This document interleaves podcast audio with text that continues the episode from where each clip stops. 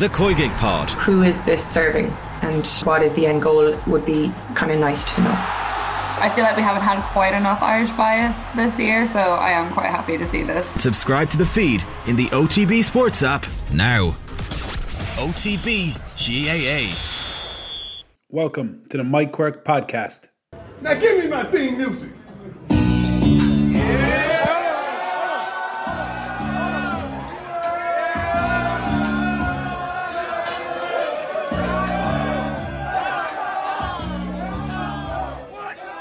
This series is brought to you with the help of P S T Sport.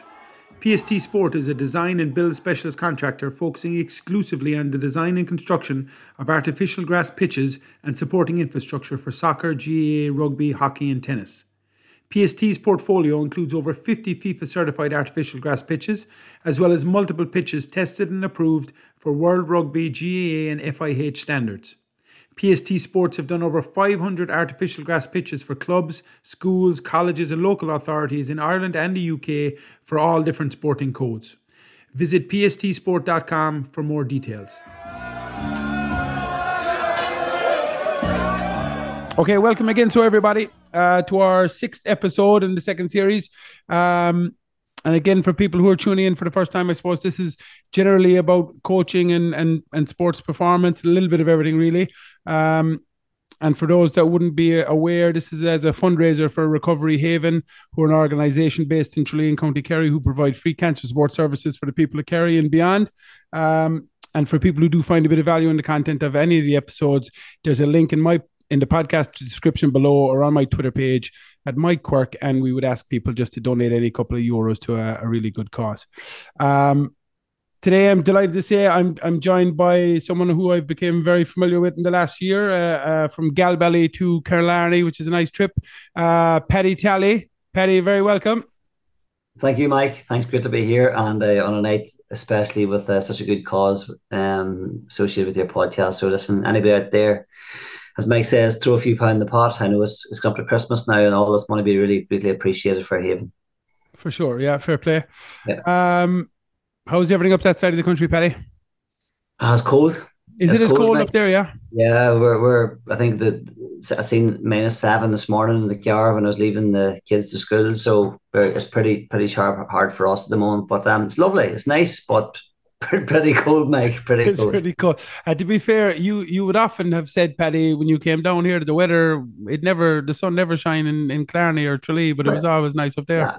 But no, the, but the, it's not the sun; it's the rain. Uh, the sun would come out now and again, but the amount of rain you have down there is savage, like you know. And it's it seems just come on as you go through past Limerick, and then it just starts to rain, you know. So I don't know what it is. That's yeah. why the golf courses are so nice, though. Yeah. Well, the golf is always green. They're always nice and green. Yeah, yeah, yeah. So come here. We'll we'll um we'll get into it a little bit, Paddy. And and and again, yeah. like I, I'd like this to kind of this is obviously not specific to to uh, any of those multitude of teams. I was just even looking it up. Obviously, you you were involved with Tyrone in two thousand three, that are All-Ireland final with Down in two thousand ten. You were involved with Kevin Welsh in Galway. Obviously involved this year with Kerry in twenty twenty-two, Sigerson with Saint Mary's in twenty seventeen. Um, you're lecturing above. Are you still there in the P E department above in in in uh, in Saint Mary's? So, so you're you're yeah. as well positioned as as anybody to talk about about coaching and and what it is. So maybe even just start there, Paddy. What for you in terms of coaching? What what what's the stuff that comes into your head when when somebody talks to you about coaching? Yeah. Um. So- I suppose my my uh, own involvement in coaching started off from a very early age, you know, getting get involved in my own club teams at underage level, Mike. And then as things progressed, I, I started to work with the University of Saint Mary's. I was lecturing, I was lecturing Saint Mary's, and uh, I was taking the the Sigerson Cup team, and um, that probably was the was my I suppose it was like uh, it was the, my key learning experience, you know, where I learned an awful lot about coaching in that environment. I was quite young at the time. I'd only left college a few years. I was I was teaching and they asked me to come back and to work with the team. So I think that was around about two thousand. And uh, but those those two or three years of coaching third level students was really, really important to my development. I think that it opened my eyes out to the possibilities of what you could do when you're working with really good players. A lot of these lads were playing county under twenties, twenty-ones that time. Some had broken into the county senior squads and a lot, a lot of the lads had played county minors. So when they're coming to university level football, which university level football is great, especially in the winter time, and it's a high level football. And and I I think that that I think those years were crucial in developing myself as a coach. Um, I really enjoyed those years, and and um, then I then I brought me into working with inter county level in two thousand and three, and I've been sort of, I think I just finished my fifteenth year there of inter county senior uh, coaching and management there this year. So um, coaching has been a has been an evolving uh, process for, for myself. Um, and uh, I have to say, like, in, in every challenge, every time you work with a new team, it provides a whole new range of challenges. Um, but that's what that's what keeps it interesting, you know. And I think the key is you never feel as if you've learned enough. Um, you're always looking to see how what you're doing, how you can bring it to a team, and if it works, fantastic. And if not, you have to go back and look at it again and trying to trying to, to change things. But it's been it's been a sort of a, a big part of my life now, and and um, I'm thoroughly enjoying it. Yeah. And, and that idea of of it evolving from like two thousand. So that was the first time you were involved in a kind of coaching capacity with, with Saint Mary's back back early two thousand. So yeah, I was doing a bit of work with my underage teams in the club, you know. But really, it's, I suppose when you're working with senior level players or mm. or adult players, it was about two thousand I started work at that time. So um, it it was uh it was great. I think it was it was a key. Once I got a taste for it at that level, and you could see the quality of the football you could get get out of players, and how committed, I suppose, Sumerius is notoriously good in terms of commitment to mm. players. You know, they are very good at that over the years, and and um, we we're nearly able to punch above our weight most years. Like, so I think that gives a great inspiration too. That, you know, if you can if you can get players at that level doing really well, what could you do with really good players? And that's that's really how, what happened is, because when two thousand three came along and I was asked to coach the Tyrone team, I was, I was still quite young. I think I just turned thirty at twenty-nine actually when I took the job on, and but. Now I was able to put the stuff I was doing with the college players, because now I was putting it in with a, a really good, talented inter-county team. Yeah. And and it then started really, it, it worked really well that year. We won the All-Ireland, so yeah, it's good. And, and and just staying with the college thing for a second, because I'm I'm looking at it now and I'm saying, like, the Sigerson, Sigerson in particular in terms of football, obviously Fitzgibbon and hurling and different things, like the window is getting so compressed for, for senior college football now at third level. Um It's a wonder. It's it's one. I, I I'm not sure what the future of it mm. is going to look like. And and you spoke about how important it is, I think, for players' development. It's so it's it's such good level football, and yeah. and and even the friendships that fellas make playing it and, and having a meaningful competition. It really looks like it's um it's getting squeezed to the last now in terms of of, of the amount of time it's developed to actually play these games. Yeah, Michael, that's a really good question. It's something we have we have talked about a lot. Um. I think the last weekend was the last proper weekend was seventeen, the year Sumerius won the Sigerson, and it hasn't been a weekend since. But when I went to college back in the nineties, we I started college in ninety-two, and the, the Sigerson weekend was something you just mm. live for if you could get to it, like, you know, just to get the experience playing that three. It was actually that time it done three matches over three days. Now it'd come to the Sunday. If you made it to the weekend, to the last day, like, it was nearly survival of the fittest. Who's who's still at a squad that you put out in the field? But it was quite unique in that way, you know, uh, the way it was ran. But everybody gave everything to it, you know. Every college player loved playing it. It's just the time of year. The referees a bit more lenient. The conditions weren't great. It was a bit more rough and tumble, you know. But you you found out an awful lot about the quality of the player, but also the character of the players you're playing with and against. Did they really want to be there on a, on a wet Wednesday or a On, a, on when maybe traveling a couple of hundred miles in somebody's backyard, you know? So there was that thing, and I I, I could always see, like, like players that, that may went back to their clubs after playing Sigerson football, and you may never hear telling in a game, yeah. but they just disappeared again. But yeah. for those three or four years, they were like they were savages, you know, and they just loved it. And it, and you mentioned the comradeship and the friendship and the. And like, you know, those friendships are still there. You know, I know you you you probably the same experience. I know I spoke to Murph one day about his time in U L, and, and I know myself and Sumerius, and talked and see, like, when you see the the, the Cork U C C lads and U C D, no matter what, there's always that connection through football. And uh, I think it's a special opportunity for players, and it is getting squeezed. You know, the window now is getting where it's been run off in four weeks or something, start yeah. to finish, and it's Wednesday, Wednesday, Wednesday, Wednesday, and. And um, they're nearly glad to get over, get out of the way. And I think it's a shame, you know, but it's unfortunately, it's, we're nearly out. We've got to stage now where between inter-county and the way the club seasons run into yeah. inter-provincials now as well, um, the, the, the college football is, is, is taking a squeeze, which is, yeah. to my, it's a, it's a pity. It is. It's just one of those things with the split season. It seems to be. It seems to be suffering a little bit from the collateral damage of of the benefits, obviously, for the club and the county. But yeah. it, it does look like that window is getting a bit a bit too compressed. Um, just yeah. getting getting back into it, Paddy. Like like you're you're talking about starting there. We'll say with Saint Mary's at the Sigerson level around two thousand, and now this is your fifteenth year. Did you say this is this from now yeah. is your fifteenth? Yeah, I just I just was thinking back one day. Somebody asked me the question. I think I just finished my fifteenth year of intercounty uh, coaching. Yeah. So so what was what was for you something that you could look back on and say that that's an area that I've that I've really really improved on from when I started to to where I am right now? Yeah, I think it's just the game itself, Mike. You know, just knowledge of the game. I think that's my biggest change. If I look back to what I was doing at the very start, it was very much based on, you know, it was it was training and coaching. And if you go back, um, you know, a lot of stuff was supposed to come from a sort of sports science background. I was in, implementing a lot of new stuff back in the early two thousands where players maybe weren't exposed to it before. So a lot of my stuff was fairly good. It was fairly based on good, good reviewed work, you know, and, and tried and tested. And that's probably the benefit of being in Saint Mary's, because you're using Saint Mary's and it is a computer disc, you know, you're you're you're using it to experiment with your players and your systems and your your methods, you know.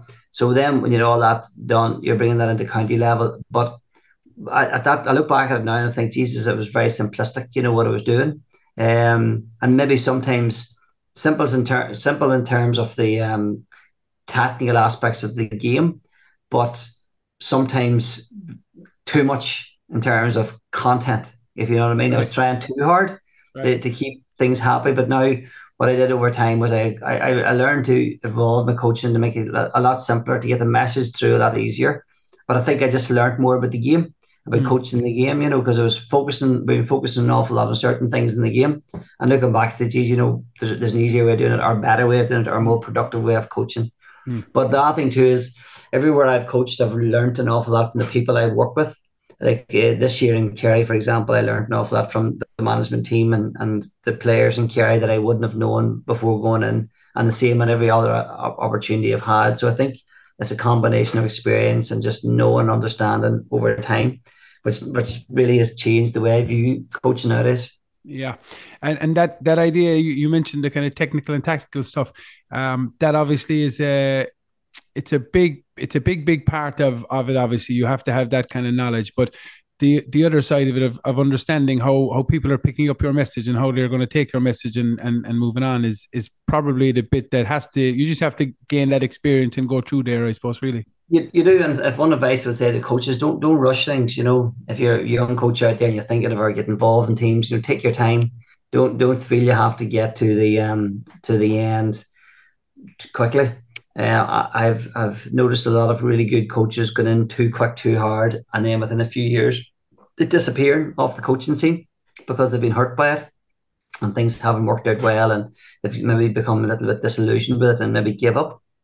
Or my attitude would be: take your time, you know, don't don't rush things. Um, learn as much as you can along the way. Become a, become an avid student of the game, uh, and you know and. Don't be expecting things just to work for you straight away. And I, I've been lucky enough that I, I did get a success quite early, which was good. But like I got success, like it's nearly twenty years since my first All-Ireland to this year. Like it was nineteen years since two thousand three. So it, and in between there was fourteen years of fifteen years of learning in there as well. So although I did get success early, that that's just another All-Ireland didn't come to another nineteen years later. Yeah. You know what I mean? So, yeah. um, I, and in between that time, I had to re rethink an awful lot of what I was doing. Um, so the to, the coaches really, it's, it's no automatic success here. You're just going to have to really work at it. So don't put yourself under pressure. Just in, enjoy the process as much as you possibly can, um, and and become a real student of the game.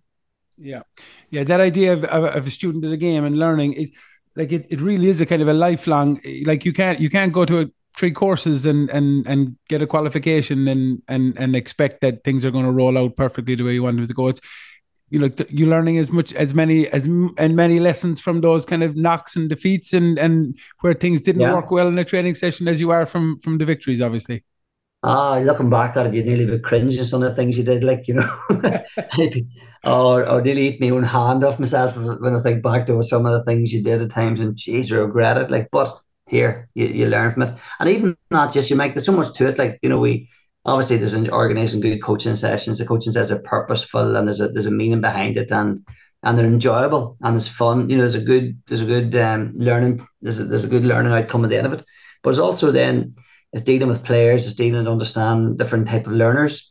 You know, what what's the best way to to teach them? What's the best way to coach to get the most out of the of their sessions as well? So I think that I think that um only now, yes, now it's only really now you feel really com- feel confident in, in your trade. And I know I know that might sound. But it's a long time, but it, it has taken me a long time to get to feel pretty confident what I'm doing mm. because I've had to make, I've made all those mistakes. And it's not even, you don't really know what you know until you somebody asks you, you know, that's that's wants to learn. And they sit down with you and say, "Come here, could you tell me about this and this and this?" And you're able to tell them straight away because you've been there and you've had that experience. And I think that's when you realise yourself you've picked up a good bit along the way. Yeah. Yeah. When you, when you're forced to actually think about it and, and, and put it out there to somebody, like you, you mentioned the players and the learners, they're obviously they're at the center of, of everything that you're doing really. And if they're not, you're, you're probably not doing things in, in the right way. In, in terms of that, Paddy, like where, where are you? The technical and tactical stuff, I think is, that's the easier, that's the easy yeah. stuff really. But in terms of what you've, you know, what you've gained along the way in terms of dealing with people and, and the, and, and the players and how, how best to get the most out of them. Like, what have you come across that, that has been big, big learning for you in that area? I just look, lucky enough, Mike, because I come from a background where I grew up in a pub, you know, and we, we have a fam, we have a family pub, and it's, it's, it's one of the greatest universities of life is dealing with people in a bar, you know, um, and all from eighty to eighteen. With all sorts of backgrounds, come from all sorts of, of all sorts of needs in any given moment. So you you do learn public, you know, dealing with people and, and public service is, is really good. And then I suppose to, I've, I've been teaching now for twenty-five years. So you're constantly communicating and working with kids and students, and, and in university, you know, you're really, you spend a lot of time with students as well. So you do really, you hone your own, your teaching skills and your delivery skills as you go along, but you do learn that there's so many different ways of teaching nowadays. Uh, what I feel now is a concentration, concentration and staying on task is becoming something that we need to be really aware of. We can lose people very, very quickly. They can drift off because of now, like I, I laugh when I was telling my students about, you know, having to go to the library years ago, you know, to, to get a, a book. And I would tell them about going to the little drawer and pulling out the drawer and then flicking through all the cards to find the nine seven six point two five. And then writing it down, and then going upstairs, three floors, going to all the bookmarks and getting the book out, and then taking the book down, and then photocopying the stuff, and then putting it back in again. And that would take you maybe fifteen, twenty minutes, where now the flick it on the phone, there's the answer in front of you. You know, so, yeah. and, and that's just the way life has been. So now now young people want to know the answer straight away. They don't want to, they don't want to spend the time. I think, in fairness, this is the way it is. It's not their fault. I think they want, they, they need, they need answers pretty quickly. They need information pretty quickly. So I think we need to be on our game, you know, nowadays, and how we teach and how we learn, we, we coach, that we that we um we focus on on good, sharp, succinct messaging without long, you know, trying trying to drag things out, because I think we can lose the, the younger players very quickly in that end of things. Mm-hmm. There's also then too, you know, um I also feel that that football and and what I've learned about Kerry this year, that that football means so much to lot to the players at the, at the highest level. You know, and, and every every team I worked with at county level, they find that, you know, they're really, really, the players that are there want to give everything they have. But we have to be conscious of the fact that if we're not working at that elite level of sport, you know, football may be something that the players are doing, but it may just not mean as much as we expect. So our our our motivation and our dream for that team may not match what the players want themselves. So we have to be wary of, you know, that not just because I, I feel it, that the players feel the same. You have to be aware of how they think. You, you, you know, what actually motivates them to be successful. And I, I, I've used the example of, of a team one time when I, when I um after a game, I had them in for a bit of a meeting, and I asked about six or seven players, how did they, um, what was their motivation for the for the match at the weekend to win it? And of seven players I asked, it's seven different motivations, right. You know, seven different reasons for winning the game. So now that was really seven. If I extrapolated across the next twenty, twenty players, there could have been another ten. So even though we all wanted to win the game, the reason they wanted to win the game wasn't the result at the end of the day. One, a few of them just wanted to win the game because they wanted to get it one over the other team. But it was, it could have been something to do with their own personal drive themselves. They want to prove a point. They wanted to do it for somebody else sometimes. You know, there's so many reasons. So it opened my mind to the fact that you got to be very open in, in how you, you know, think about motivate, how you think about winning, because um, to get everybody focused on the same level, you got to think across a, a range of different areas. Like, touching on motivation, obviously, is is is huge. I'm sure, it's huge at, at every level. Whether we're talking about yeah. under sevens or, or you're talking about senior into county, there's different levels, obviously. But it's it's um it's a huge thing in terms of in terms of things there for coaches, Paddy, and like, you know, the question of how how do you motivate players now, uh, and the old the old model, people motivated by by trying to shout people down and and tear them down, and and you know, it's all vocal, roaring, shouting. Like, what what way now are we are we talking about, you know, motivating players the best way that we possibly can? Yeah, I think it's, it's recently was was we've been thinking about this, you know, because it's it's it's really really important that we know what motivation means. You know, you're right. Back in the day, you know, it was it was rip roaring through the change room, take the door off the hinges on the way out, and you know, and take somebody's scalp, take somebody's scalp off, you know, and and that was that was how we played it. And yeah. here, some days it worked, some days that's what we just needed to do straight. And but there's other days that I think I don't think that could work every day nowadays. It might yeah. work the odd time, but I think we got to be a bit more attuned to what motivation means. Interestingly, we've been talking about this, and and um. there's three areas, I suppose, that you look at really.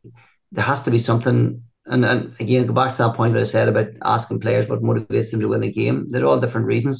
So we we got to be aware of, of of what that what it means to someone individually to, to commit themselves to play, play football to start with. You know, um, it, it mightn't be just an easy choice for some people to make that commitment. Other players, people think it's just that they really want to do it. So we've got to understand that. I think we also have to have We have to feel as if we have a, we have a, uh, a purpose among the group. You know, the, the team has to have a clear purpose of what, where they want to go, a vision of how they want to go about it, and and that bit, that purpose has to be a buy-in from the players too. So there has to be a, an, a, an, a fair amount of, of buy-in among the group, and that, that has to be clearly articulated, and it has to be a set of, was it, some people talk about non-negotiables, things that, that you have to do in order to be part of it. Um, then you also have to allow for players to be themselves. I think we, we can't tar the same brush. Just because we all play for the same team, it doesn't mean we're all the same. So we have to respect individuality within that as well. And if we get that there, then individually players will have their own individual motivation, you know. So I think there's a lot to it nowadays, you know, and that's why I'm saying it's just not a matter of expecting everything the same. We just got to be open-minded to what, what it's about. Um, but but I, I still think that, you know, the benefits of playing team sports uh, are are just incredible, you know, and especially with young players, young people nowadays, what they can get from it, not just playing the game in terms of fitness, but the the social, yeah. uh, the psychological, you know, the the, the the the fact that they're part of something, the, the part the feeling of of well-being they get from doing it, you know, so and and uh, the, the friendships that they're going to have for not just during that year, but for years to come. So I think we have a lot of things we need to be really positive about in our games and, and keep promoting those among the players. And that's that, again, can be highly motivating for a player too. Mm. And like you, you, you've obviously mentioned youth sport there, and, and like it's come up several times. Like, and obviously there'll be people listening to this, Paddy, that are under sevens or nines or elevens coaches, and then much yeah. older as well, obviously. But for those youth coaches, and that idea of motivation, I think is is a really important topic to kind of just linger on yeah. for a minute, because that idea of shouting at people now, like kids, you, you mentioned how they communicate differently. Kids aren't aren't listening to you shouting at them for sixty minutes no. to try and get them to play better. That's not how that's not how we're motivated to perform at no. our best anymore, and and that doesn't sure. work. Yeah, of course, there's a there's a maybe a, a short term burst of of motivation that comes from, you know, I'll prove him wrong or I'll prove her wrong. But ultimately, it doesn't sustain and it doesn't last, yeah. and eventually people will will step away from the game. But like for, for those underage coaches, or for the, for those um, those juvenile coaches, like what are what are some of the practical things that they can be doing in their sessions to to try and, you know, keep kids motivated to keep coming back, keep showing up, and keep playing, and and and, and have all those benefits that you talk about from team sports? Yeah, well, yeah, absolutely. This is really important, and and, and I suppose the first thing I always say is that it has to be enjoyable mm. for for children. Enjoyment and fun has to be the central point of of our games. I think when when they have that, we have a in in, in teacher training. We we very we, we teacher say to our students there's a very clear line between enjoyment and success, or enjoyment and learning. So if a child enjoys what they're doing, they're much more likely to learn in that environment. If they if they continue to learn and continue to enjoy, they're much more chance of being successful. Mm. So if we think of the very first, what's the fundamental first stage is, is fun and, and enjoyment. And they'll keep coming back. And the more they come back, the better they'll get. And the, and the better they get, the more chance they have of success. So, but we can't jump to success without thinking of fun at the very, very bottom.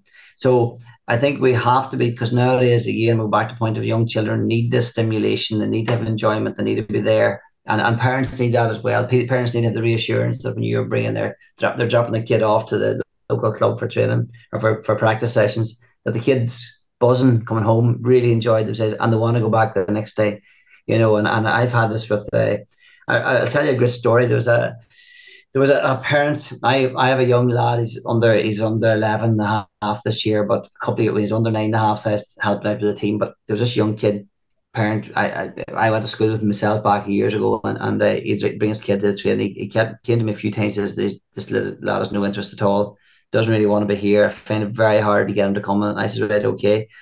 So I, I asked him, I said, what what do you what do you do? You know, I said, I come I come down here, and then and then me and him go out to the backyard, and I coach him. And I said, right, what do you what do you tell him? He's, um, I tell him what to be up to the ball. You know, I tell him, explain this is the way you have to do things, and you need to improve this. And I said, right, okay. So straight away, I, I knew where the problem lay, and it wasn't the kid at nine years old. It was daddy who really was trying to coach his own child. Now, he was best intentions in the world, but what he was basically doing was he was critiquing his child on the way home from training every night, bumping the back of the car and then telling him what you should do better. So by the time we lad got home, even though he may have enjoyed it, he, it I don't think he got out of us and he'd taken away before the time we got home. Yeah. So I said to him, uh, he says, what do you think I should do? I said, well, I tell you what I'm you, you to do. I said, see, see next time you, you have him at a game, or, you know, you take him home from training, when he gets into the car, don't mention what he did in terms of his, of his sport. Don't critique his game. Don't tell what he did well. Don't tell what he did poorly. Just just tell him, here, you know, I was great. I, I really enjoyed watching you play the other night. That's all you got to say. And he goes, but no, I need to tell him once. No, you don't. Just tell him that. And that's all you say to him for the next few while. When you lift him, and tell him, just tell him, that was brilliant. I love watching you play. Nothing else. Five or six words. And uh, he, said, he says, why do you say that? And it's because that's all the child wants to hear from you. He just wants to know that daddy's happy and play, he's playing. Mm-hmm. He just wants to know he's there. To, you are the most important male to him in his life. And all he wants to know, daddy's happy and what he's doing. So this particular guy says, this now wouldn't that be like him, you know, this this boy, this boy was cut from a rock and then right. Hell, you know, but he did it. And he and he, he came to me by every weekend, he goes, he can't wait to get playing football now. He's coming down all the time. I said, what do you tell him? I just tell him, love watching him play. Great. So it was something I learned years ago, that a child at nine doesn't want to know that. He just wants to know, is daddy happy? Mm-hmm. Is mommy happy? And that's all they want, because they just feel if they're happy, I'm I'm happy. So there's a tip for your coaches. Uh, yeah. Don't critique don't critique too much. Keep it fun and just tell them, I'm really enjoying watching you play. That's all the kids need to know, whether it's your own child or somebody else's child. At that early age, that's more important than what they're doing, because I think they will find a way. You know, I think we're we're we're starting to get this now. But I remember growing up years ago. Remember years ago, Mike, Mike there was a there's a soccer man, magazine called Shoot, mm-hmm. or you know, remember Shoot? Yeah. You used to get it, the bread man used to bring it around on Saturday. our bread man, our bread man had newspapers and magazines on no, Saturday. Not, not our one, no. Yeah, he was deadly, and he, and so the Shoot was about twenty-five p or something, or ten p when we were. But anyway, there was an inside it. There was like, if you if you collected vouchers every week, you get you sent off for a Kenny Kenny Dalglish wallet and coaching thing. So when this thing came back, there's a wee black wallet with Kenny Dalglish's signature in the front of it. But inside it, there was a coaching card. And one of the things in the coaching, it says, the tip from Kenny Dalglish is practice, practice your skills. He says, you, until you get to fourteen or fifteen, you know, just practice skill, skill, skill. Don't worry about winning. I thought to myself, that's come back when I was set, that's come back forty years ago, and that's still pervaded to this day. It still stands. Mm. You know, when they're young, skill, skill, skill. The winning will come as a consequence of it. You have to work down the line. So, skill, practice, enjoyment, and and and and having that Killarney kids come back to it all the time. I think that's where that's where I'd be heading with the coaches with the kids. Yeah. Anyway. No, that's brilliant. Yeah, and and like, you know, the the worst thing, uh, you, I'm not sure who said it, the worst thing about youth sport is the scoreboard. But obviously when uh-huh. you say that, people are saying, oh, you're soft and they have to learn how to win and lose. And of course, yeah, they do. And and there's yeah. no there's no doubt about that. But like, Jesus, if you can just keep them coming, Paddy, like just keep them yeah. coming. Uh, whatever you have to do to make it as enjoyable as you possibly can, and keep them showing up. And and the kids, like we spoke about this with a couple of people like Fionn Fitz and and and, and different people previously. Yeah. Like, we don't know at, at ten or eleven or twelve or thirteen or fourteen years of age who are the guys that are going to play senior for your club or, or senior for your county, or we just don't know, because they're they're just still finding their way. So the key for us, and it sounds easy to make it fun and enjoyable, yeah. but there's there's work in that, like, and there's a bit of skill in that. But it's so, so crucial for those young ages to make sure we just keep keep them coming back. Oh, yeah, it is, surely. And, you know, the, the whole model of T G F U, you know, teaching games mm-hmm. for, for understanding, is a brilliant model. I, I in my lecture in Sumerius, with, with I te- my uh, students are going to be, lots are going to be primary school teachers and also secondary school P E teachers. But but we're teaching, the we use the T G F U model, the teaching games for understanding model. It's absolutely brilliant. But the key and core... Th- The core aspect is it's all done through games. So no matter what you're doing with the children, do it through games. If it's a warm-up, it has to be a warm-up game. So if you want to build, like, you know, we do um, a warm-up game like tag, tag chasing games, where you're changing direction, agility, slowing, stopping, chasing. Like, it's all the skills you need for movement patterns. So rather than doing drills and out and out in straight lines, or going on around a cone, around another cone, just play a game of tag, where they're chasing. You're going to get all those movements built into somewhere where there's, there's fun. And there's also decision-making. Where do I go? How do I avoid? How do I evade? How do I get? How do I chase? Where do I work to? Within boundaries, and closing somebody off in a corner. So how many times we do this as senior level, closing them down the line that they can't get past you later on. But if you get that basic skill done when they're playing a game of tag, you know, in a chasing game. So, you know, what I'm saying is here, the, the, the model is based on games. So if it's a warm-up, give it a game. If it's a development of the, the session, small set of games with different wee conditions in it, and then you're playing games as whole whole games towards the end. So everything's done through games. And the reason that I say this, we're all on do drill, is we can spend off our time doing drill, drill, drill, drill, close practice, close practice. But that's that's something we have to do a bit, surely, a bit of handling and a bit of warm-up, fine, fine. But then get as quickly into your game-based stuff as possible, because that's where the children are going to learn to make decisions. And the better players, as we know, as they get older, are the better players that can make the right decisions in the games. So the earlier we introduce decision making and problem solving into their activities, and get it done at an early age, by the time they come to fourteen or fifteen, they have built a repertoire of skill and decision making and game awareness that is second to none. And we didn't have that growing up. Like we, like if I go back to my underage coaching, I think our first underage football was under fourteens. Like when back, that's about under fourteens were first organised. Right. Club football, but um, and before, but the first organised football was when we went to school at the, at um, at uh, post primary school, when there was first year team and under fourteen school team. But our first club football was under fourteen, so we we missed out on all those years of coaching or development, because nobody knew what they were at, didn't know what to yeah. do it. Yeah. But I see now, I see the kids now at eleven, and how good they are. Their skill levels, their thinking, there's some of them are just incredibly good. But that's why I think I would really promote the T G F U model. It's it's accessible. Go onto the internet, T G F U games, and just look at what they do, and just follow that model in your coaching. It takes a little bit of thinking and planning. It's, it's not as easy to plan a session when you have to go game to game to game. You don't have to change the game every night, by the way, too. You know, this thing that uh, we're not, you're not an entertainer, by the way. You know, you're there to make them better, but vary the games up on different nights. But but keep good core games, the premise of what you're doing. And uh, kids love it, because there's it's all the games, all the fun, you know. And uh, they they'll they, like go back to the point. If you put twenty lads out into the pitch and give them four jumpers and a ball, they'll make the rules up. Yeah, and they're not and they're not start doing drills. They just no. want to play a game. So you know that's the way it is. They'll just play a game. Pick two teams and let's play, and they'll referee it themselves, and they'll do all. So sometimes we sit back. Why do we have to control everything? You know, let's get them playing games. They'll organise everything else in between. You know. Mm-hmm. You put you, you give them four jumpers and they're, they're not going to make a line drill or a, or a box to run around, or you know what I mean. No, uh, no, no. But it's it's it's just I and it's and I still I still think, and I made this point maybe recently in one of these as well, Paddy, that like I still think that we're doing too many, too many, and I'm talking about underage uh, coaching stuff. We still feel yeah. the need that we have to do uh, fifty percent drills, fifty percent maybe we play a, lot, a big game at the end. Uh, no, and, and I know that's changing, and a lot of a lot of yeah. coaches are, are are becoming far more aware of the likes of teaching games for understanding and and and using like two v twos and four v fours and building yeah. into bigger games or whatever it is. But um, it's it's such it's such an, uh, an easier thing to do is to set up a few games. And it's so much more enjoyable for, for the kids or, or adults. It doesn't matter who it is. It's just such a, a much more enjoyable and a richer experience for those because of the decision-making and all those very game-specific movements that they have to do as well.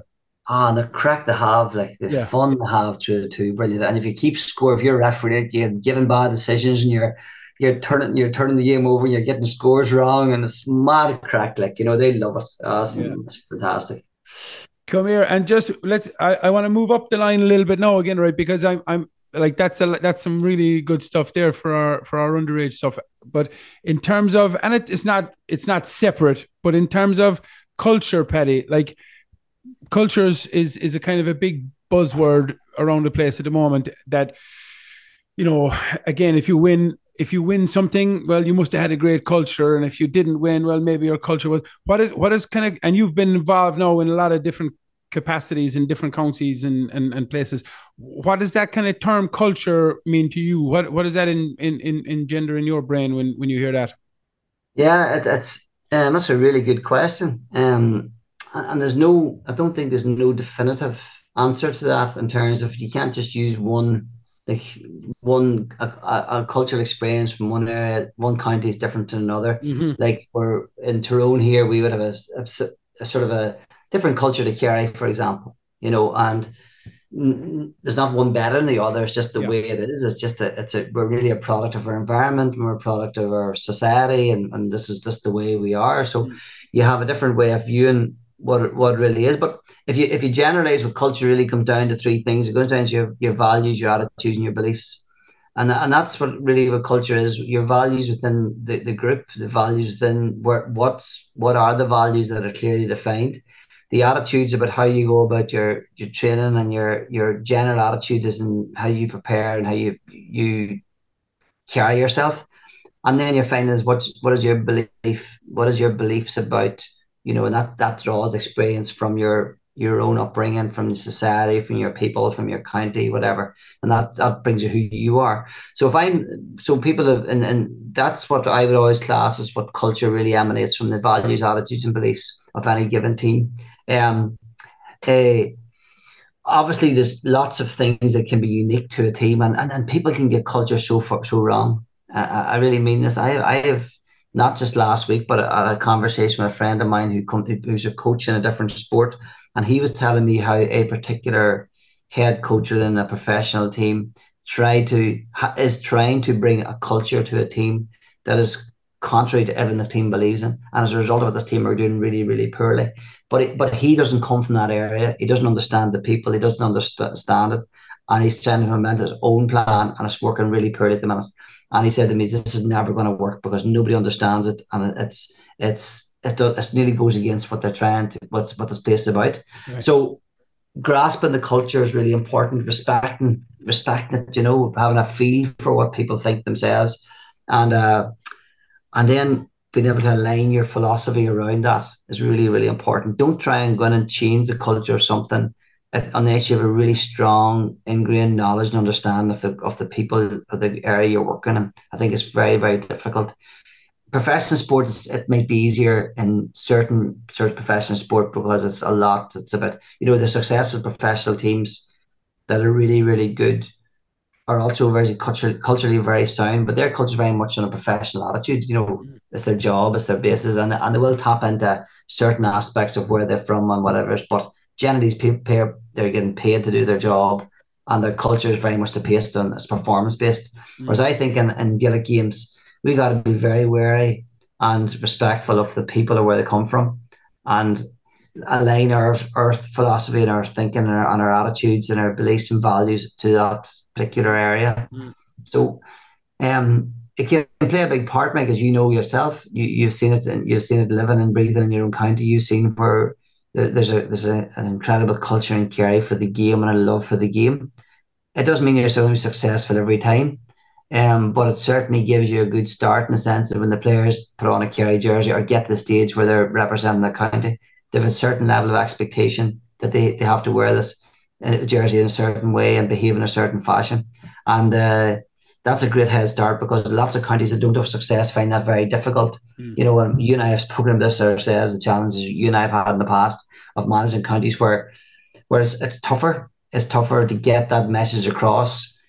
And maybe it's because they don't, deep down, don't believe themselves that they could be successful. And I think that's where that's that's where Kerry are different. They, they they know that if they do things right, there's a chance they're gonna there's gonna be success. Where lots of other counties, not that, it's not that there.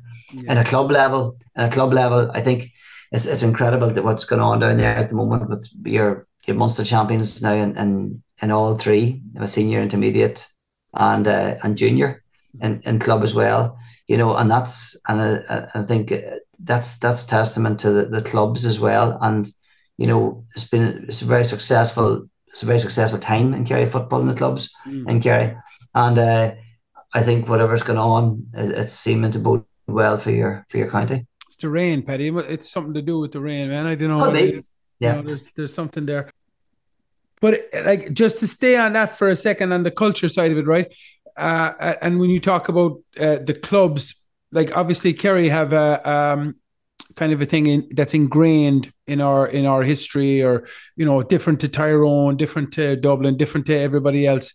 They have their own unique ones that's a, that are individual, but all clubs do, and you know, basketball clubs do, or rugby clubs, or soccer clubs. We all have our own kind of culture that's there. But if you're somebody who's who's coming in and, and, and, and wanting to improve that, or, or to enhance it, to try and get more out of your team or your players or your, your, your club.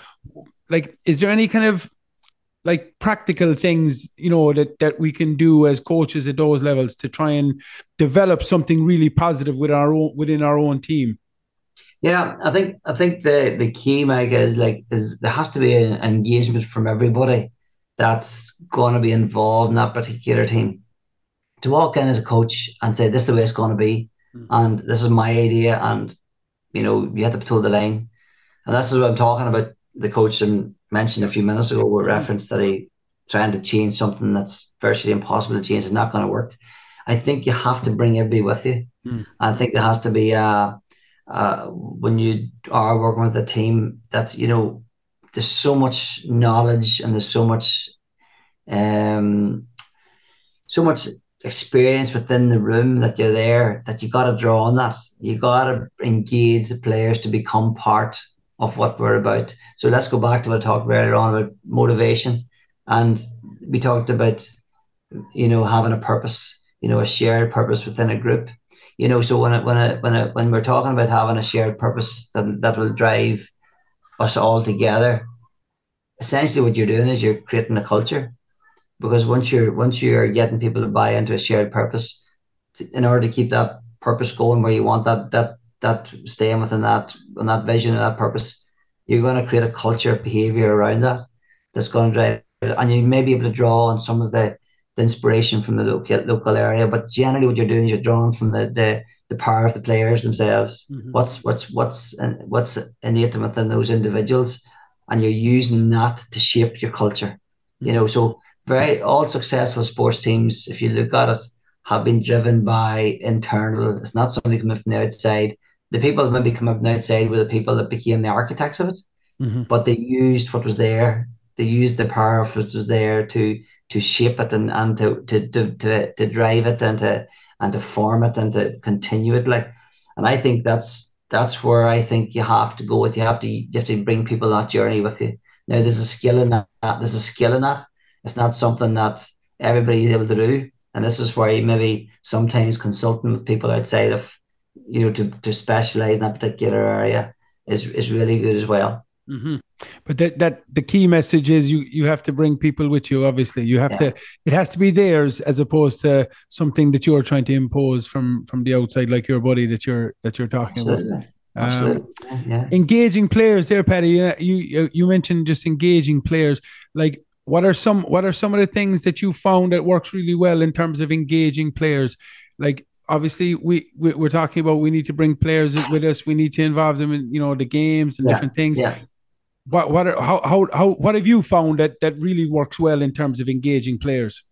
Yeah, I think the, the first thing is is to is to not have a um um us and them.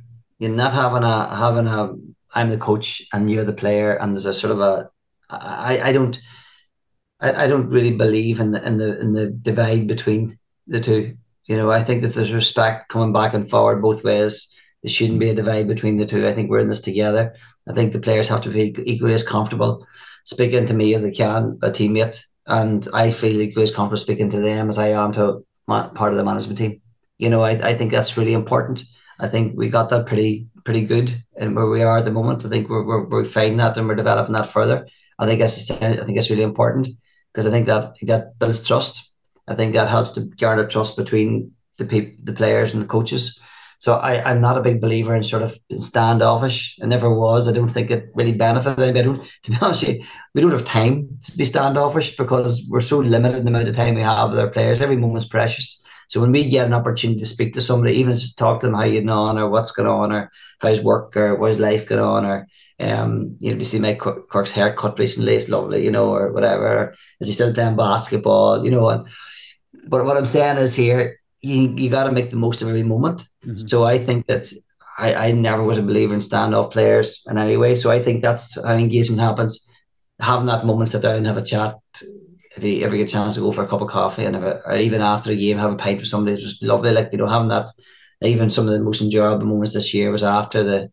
After the final, when we spent a couple of days on the road, and you had a great chance to talk to the players after it was over, and you realise, Jesus, you know, you know, the, I think everybody realised we're only in for the same thing. We just we do we want to do well, and I think you have to have that open. I think that openness between coaches and players. I think that's crucial, you know. Mm. Um. So that to me is in terms of engagement. I think that's the first step is having that having that uh, open. And I, I suppose it goes back to my, to my teaching and my lecturing. Like, I have an open door policy in the university where my door is never closed. My office door is never closed. It's left open all the time for a student. If they want to walk in, sit down, have a chat, no matter what, they can come in and do it. Just leave it wide open. And I always left it that reason. I, I keep telling them the door's open and never be closed. Unless somebody comes in for a private meeting and they're being engaged, sign on. But generally, said, just to allow people to come for a chat. And I think modern day young people need that. They need to have that feeling that the person that's there working with them is more than just looking out for their coach, their football or their sport, but also looking out for them too. Mm-hmm. And that, I think that's that's good. And you know, like, you know, we're we're never gonna we're never gonna as coaches probably understand the impact you're gonna have on anybody to a lot lot further down the line. You know, it, it's it'll be down the line or in years to come when you probably somebody'll say something about, you know, you remember you coached me in such and such a time, whatever, and you helped me this, you helped me that, whatever, and that's great. And that's what really we're in there for. Like, you know, well, it's all I all I really want to know is when the if I, if I if a player ever says thank you to me, that's my success. You know, that you've known you've helped that particular player or that particular team. That's that's good enough for me. Like, you know, so I think that engagement from the start is really important, and then constant, continually staying staying engaged as we go along. And you know, it's it's um. It's quite easy to come and go every training session, and you might not speak at every player every night in training. Mm. You know, you might have an opportunity, but if you can over the course of the week, yeah, speak to as many as you can.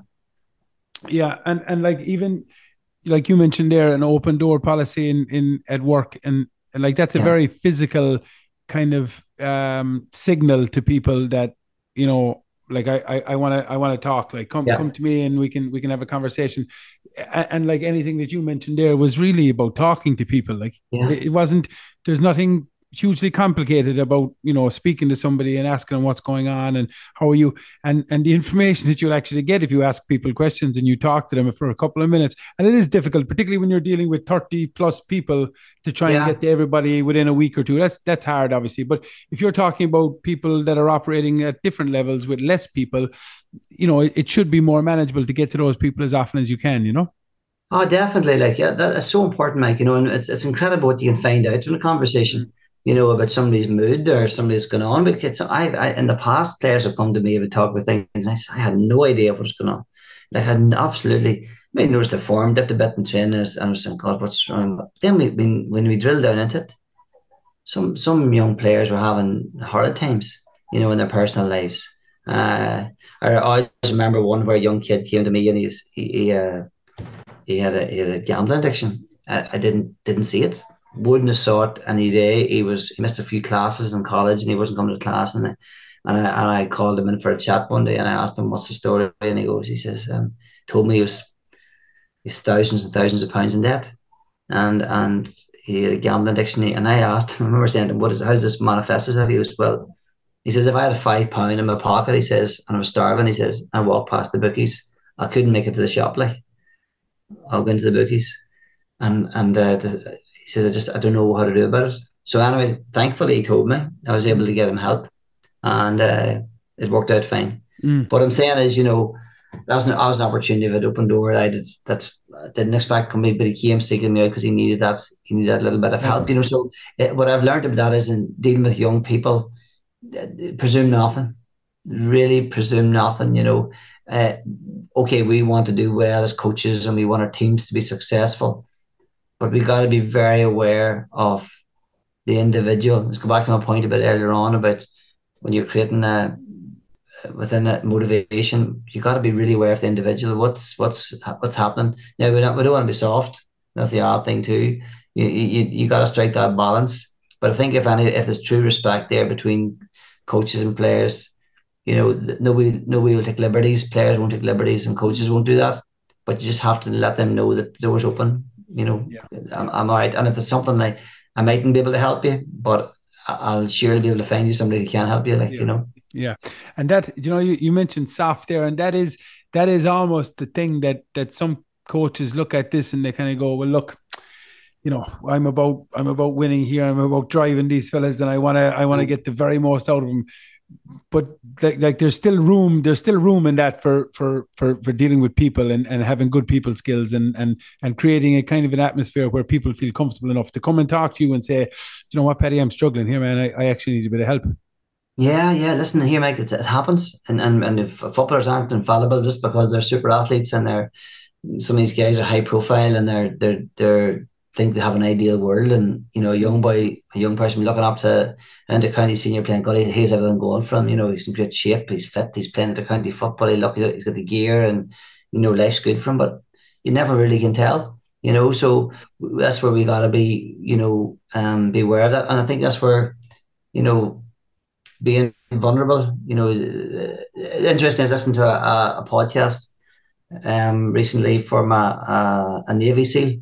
Um, and the Navy SEALs would be seen as quite elite in in, uh, in um, American sport or American uh, military. Mm-hmm. But one of the things he talked about was vulnerability. He says that that they learned that they had to be vulnerable. Do you think, you know, you're talking about being hard? They're actually taught to be vulnerable, and they're actually pulled apart by their commanders to be vulnerable and open. Otherwise, they'll never never learn, and they're not they can't learn. So what I'm saying is, you know, in sport too, we need to be wary of that. I think respectful, and and and if we can uh, if we can help anybody in any way, we, we'll always we'll always be there for them. Like. Yeah, Paddy, uh, I'm we're going to leave it there because I, I I've I've got you now for about an hour and I don't want to delay you. Um, to put a, to put a ribbon on it, Paddy, to put a nice bow on it and put it under the tree. What what if there was one message that you could you could send to coaches of all age groups? Um. To make sure that, you know, that they're delivering as best as they possibly can for the kids or adults under their care. Um, give it to me. What what what's your what's your what's your um your magic solution to yeah. improving everybody and what we're doing? Yeah, I think just, you know, um, continue to to be inquisitive. Continue to strive to learn. Um, there's a, there's a great speaking sport is is when you. It's what you learn when you know it all that counts, you know, and I think that's a really good one. You know, when you think you know it all, what you learn after that is even better, you know. So yeah. what I'm saying is, lucky enough, we've had success this year, but I know straight away the wheels in motion are in place to continually learn how could it be improved next year, and that'll be the drive for Kerry. That's to be the drive for everybody, you know, any, t- any team. How can you become better as a coach? What can you learn? Spend time. As I said, don't rush things. Don't rush things. spend time learning, uh, apply your practice, and be in teaching. We call it being a reflective teacher. Look at yourself, reflect on your work. Try not to try not to make the same mistake twice. You know, try not to double up on mistakes, because that's that's sore on you. Like, you know, when you make the same mistake the second time round, and then you really kick yourself because you go, why did I do that again? Mm-hmm. So try and learn from the mistakes, and really just remain remain inquisitive and curious. And um, there's so much to learn out there. We're all this is my this is my favorite time of the year when we're off season, because then you go in, you drill down into stuff to try and find what worked last year, what do we need to do better, um, what will it change, and what's going to be new next year. And this is the exciting part about it. So um, my message, that's basically it, Mike. Brilliant. All and, right, bye. And obviously it was great, Paddy. I, I, we're about the only two fellas that didn't go to Mauritius. So we're, um, yeah, it's great to be doing this in Ireland. Yeah, the lovely weather. um, so folks, just for the people that are listening again, obviously uh, another reminder, just that this is obviously that fundraiser for Recovery Haven. And and uh, if you do have anything spare, it would be fantastic to make a donation towards the... Um, the into the link that's there in my podcast description below, or on my Twitter page. So Paddy Tally, thank you um hugely, man, for that. I, I found that brilliant, and I'm sure everybody else will too. So thanks a lot. Have a great Christmas. Happy Christmas, Mike. Take care. Good luck.